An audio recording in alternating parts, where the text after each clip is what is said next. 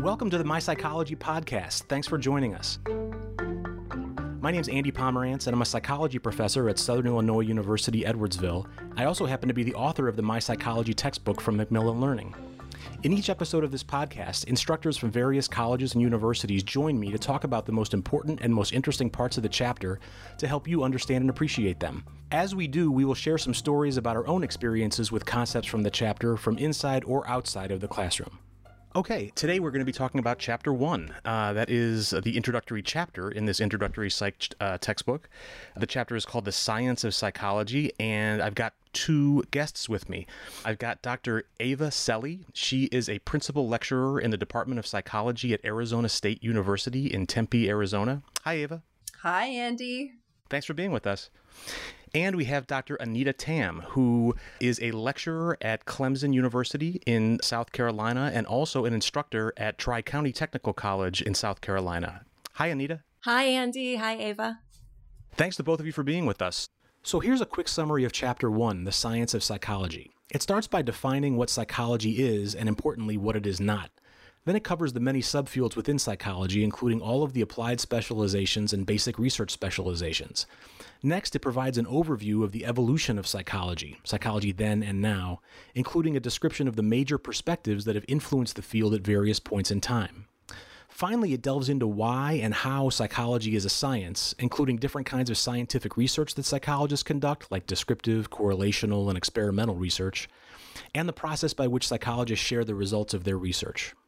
So, um, Ava, I'll start with you. What's what's an important concept in chapter one that you'd like to highlight? This is such an important, jam packed chapter. It really sort of brings students into the field of psychology and there's just so much important stuff in terms of understanding what psychology is. I think probably the most important aspect actually comes later in the chapter, which is the importance of research. And the reason I sort of want to start there is because so many students come into a psychology classroom not really knowing what psychology is it's crucial, in my opinion, that students know from the very beginning that it that we're we're grounded in research and that we're not just practice either. I think a lot of students just sort of when they think psychology, they think psychologist, and then they think sort of a practicing psychologist, a, a usually a therapist in private practice or something. So they need to know it's more than it's more than just that, and there's a whole world of of empirical research that psychologists do. Absolutely. And you mentioned two really important points. One has to do with the fact that, you know, psychology is not just sort of this sort of vague knowledge that we have. I remember when I started studying psychology, I come from an immigrant family. I'm the first one in my family to go to college. You know, my dad had a sixth grade education. He was a baker and he didn't think I was going to go to college because what, what do you go to college for? I mean, he didn't have the types of ambitions that a lot of immigrant parents had. My dad wanted me to take over the bakery so when I ended up in grad school, he couldn't quite wrap my mind around what it was I was studying. And when I told him I was studying psychology, he just kind of rolled his eyes and he didn't really sort of understand what that was. And you mentioned another point, which is that not all psychology is clinical psychologists this is so big to to to communicate to students that there is so much that they're going to learn in this semester and that every single chapter is essentially a major area. Yeah, well, first I wanted to comment on Ava's personal take on this chapter. And clearly we're connected because I too come from an immigrant family and I experienced some of the, the same things. And I remember growing up, you know, our family dentist was Chinese American. And that, so that's where I go, went growing up.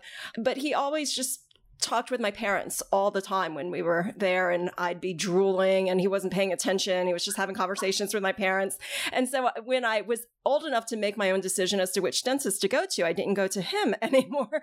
But when I was in graduate school for psychology uh, with no dental insurance, I needed to see a dentist and went back to him because he was an old family friend. And so he asked me, he said, You know, I hear you're, um, you know, in graduate school now, what are you studying? And I said, industrial organizational psychology all he heard was psychology.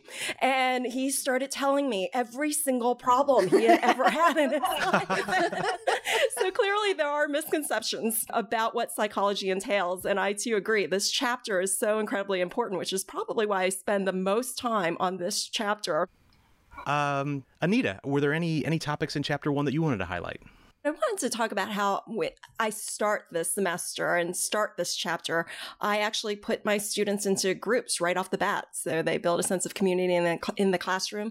And I assign them to the different theoretical perspectives, you know, the different old school psychologies and even the new school psychologies. And I have them, you know, introduce, it's a very short, um, five minute max skit where they have to introduce the topic, uh, talk about what each of these different perspectives focus on and present some important or memorable, at least a very memorable way of understanding and highlighting the, the different theoretical perspectives. So they might be in groups like about psychoanalysis, uh, behaviorism, humanism, multiculturalism, evolutionary psychology, cognitive psych, the neuroscience. And then at the very end, we talk about how they all culminate, come together with the biopsychosocial theory.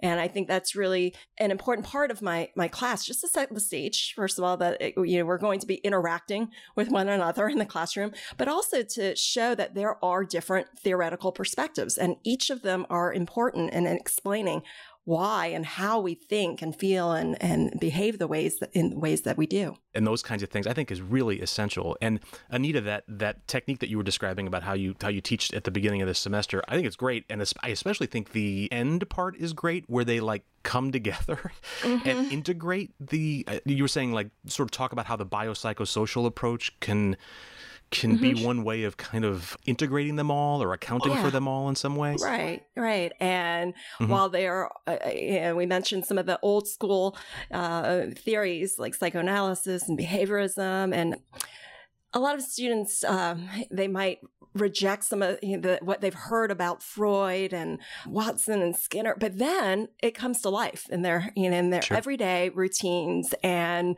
you know, experiences all I have to do is say, well, who here has ever had a dream and you wake up from it and you wonder, oh my gosh, what did that dream mean? and everyone's nodding, and they and I say, well, you know, there's a little bit of Freud for you right there. Yep. Yeah, exactly. Um, and we, you know, I say, and we're in this class, we're also going to be talking about learning. You know, who here has ever been, or who here has ever done anything wrong growing up and was disciplined or punished. And everyone just kind of looks a little ashamed, a little, and some chuckle. Yeah, you know, when you were punished, you know, you may or may not have learned from that. Well, that was behaviorism right there. And so yeah. to, for them to realize that this is something they experience every day, you know, old school and new school psychology, uh, really brings everything to life for them in that biopsychosocial theory approach. Yeah. And that biopsychosocial theory at, at the end of that exercise that you're describing, it just kind of shows that there are all these competing theories in psychology, but it's not like you have to pick one and abandon all the others. There's right. there there's there are ways of of sort of appreciating what is what is good or what is valid or what is worthwhile in these theories and and blending them, integrating them. Mm-hmm. And so it's not a you don't have to be all in with one theory and, and disregard all the others. You can you can find ways to to put them together students often want answers. They want to know, well, why does someone have depression? Mm, well, the answer depends. So there isn't some ambiguity. It depends on which perspective a psychologist is taking it. Are they taking a psychoanalytic view? Are they taking a behaviorist view? Are they taking a humanistic or cognitive view? And to be able to tolerate a little bit of ambiguity is going to take students so much further. That's something you have to be able to do to some extent. Yeah, because life is complex, and so and it, you know, and psychology is about how we approach life, and psychology is complex. So ultimately, it does come back to the research. Let's take a quick break here, and when we come back, we will continue talking about Chapter One, the science of psychology, from the My Psychology textbook.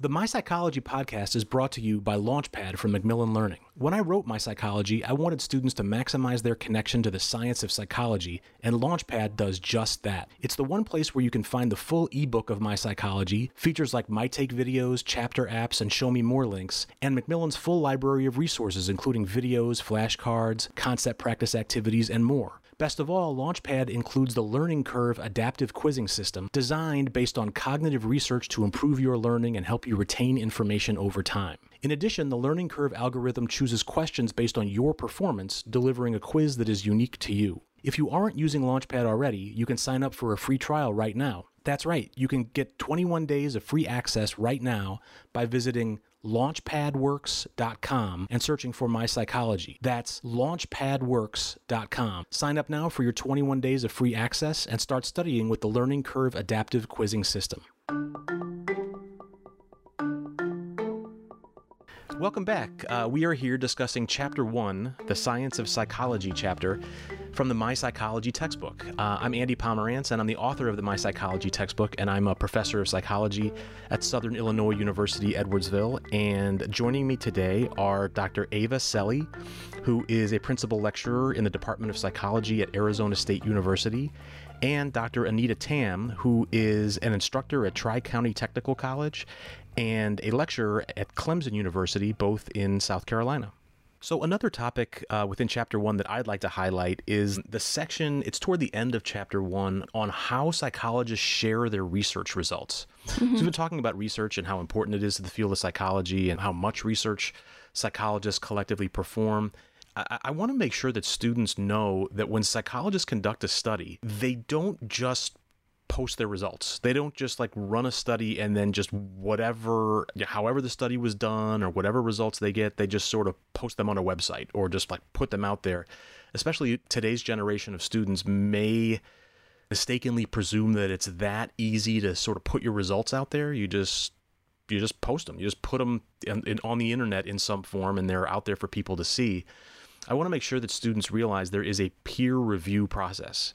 In other words, it can't be published as an article in a journal or it can't be presented as a conference unless they submit their work to a peer review process. They have to essentially write up what the, the research that they've done and show a, a draft of that write up to experts in the field, people who usually, uh, these are usually people who have published research in that area, have some expertise in that area, and they essentially read it over and evaluate the quality of it and decide whether that research is worthy of being of being shared with with others in the in the field. There's a, a sort of a gatekeeper function that the peer review process performs such that it's good quality research that makes it out there for people to read and to and to hear about scientists, when they talk to each other, they talk about, well, you know, is it in a peer reviewed journal? Because as Andy described, there's this peer review process, but guess what? There are in fact places where you can just publish whatever you want. You can publish in, and they they look like real journals, um, but they're not peer reviewed. And knowing the difference, so that researchers do know the difference, and they look for peer reviewed, reputable journals. It's the equivalence of sort of getting on the internet and knowing where you got your information. You know, is this a reliable source? Yeah, and I see this uh, publication uh, process is almost another step in the scientific method for psychology and other sciences. Um, that in the scientific method, it's not just ending with analyzing the data and drawing conclusions. It's also about reporting your findings and evaluating those conclusions. And so that publication process and the peer review allows for other experts in the field to really evaluate what you did, how you did it in your study.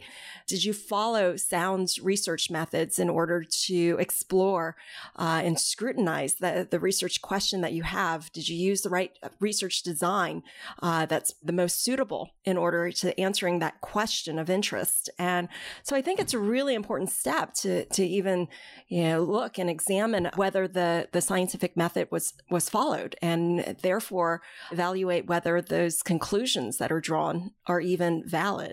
That's a great point, and and I'm I'm glad that we're also talking about those illegitimate journals and conferences and those kinds of things, the ones that are not peer reviewed. Just to clarify what I was describing before, a legitimate, respected journal or conference or any other way of, of getting research out there is going to feature this peer review process. But increasingly, especially in recent years, there are these you know, sort of much more sort of questionable, kind of like sham, not legit places where people can publish their research. And it is super important for students to be able to discern right. one from right. the other, to, to think critically, like, wait, is this legit meaning like is it reliable is it valid did they did the researchers follow the scientific method in an appropriate way you know a lot of the students uh, when they read research or they even come across a headline they say well, no, I, that doesn't, I, I don't experience that. That doesn't describe me.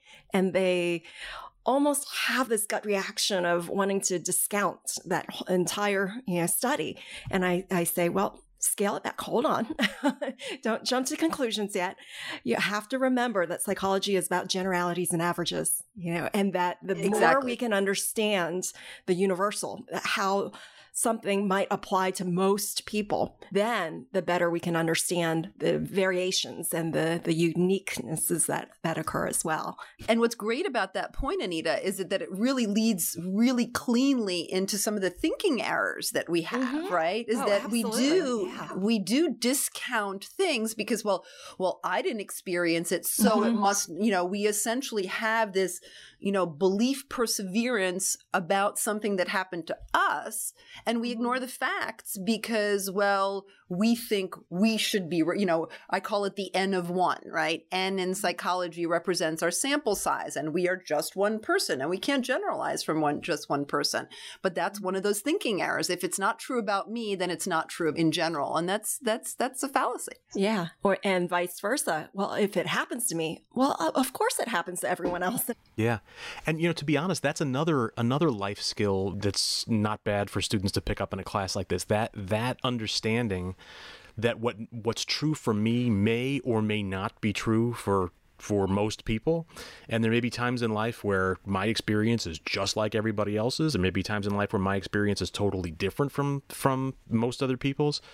Anita, any other topics from chapter one that you wanted to to, to highlight? Um, you know, I end up wrapping up this chapter with the differences between the kinds of research, the descriptive, correlational, and experimental, and really dig deep into this, um, having students understand what a true formal experiment uh, versus you know quasi experiments and also correlations. Yeah absolutely. Uh, I, I, think the the correlational fallacy as yet another thinking error essentially is is mm-hmm. just something i really emphasize and the, the, something that they encounter in everyday life.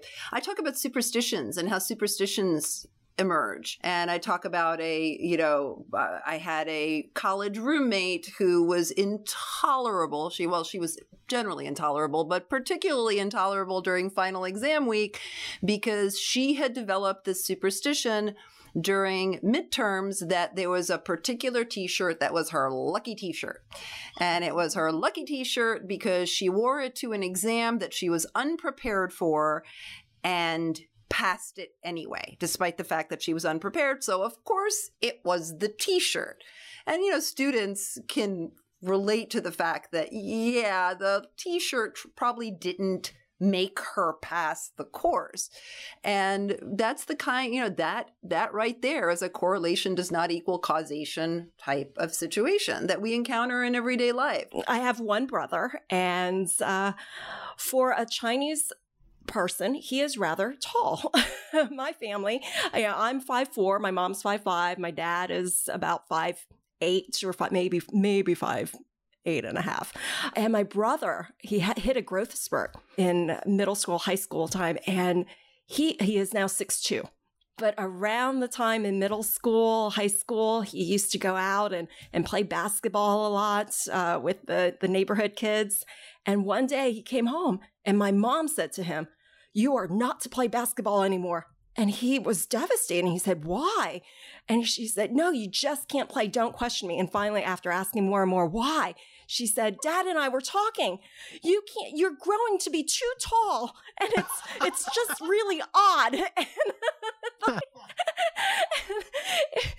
and, he just started crying. And I'm just watching this. I'm three years younger than he is. And even in elementary school, I, I thought about the situation and said, you know, this does not make sense. And even without the terminology, you know, and the phrase available to me, I understood at least that correlation does not mean causation. Right. Just right. because you that's play great. basketball, does that's not what causes you to be tall. But they said, no, look at all those professional basketball players. They're all tall. You're going to end up being seven feet tall if you keep playing. like, well, you know, did you ever think about what makes them good at basketball? it might be because they're tall. Yeah, that's a great story. That's a great story. All right. I want to offer big thanks to our, our two guests today. Dr. Ava Selly, who is a principal lecturer in the Department of Psychology at Arizona State University, and Dr. Anita Tam, who, who teaches the intro psych class at two schools in South Carolina, Clemson University and Tri County Technical College. And thanks to all of you for listening. We hope this podcast helps you learn and appreciate the material in this chapter. Of course, you should check with your own instructor to see what's most important in your own class. And for more resources for studying this chapter, check out Launchpad at launchpadworks.com. Talk to you again soon.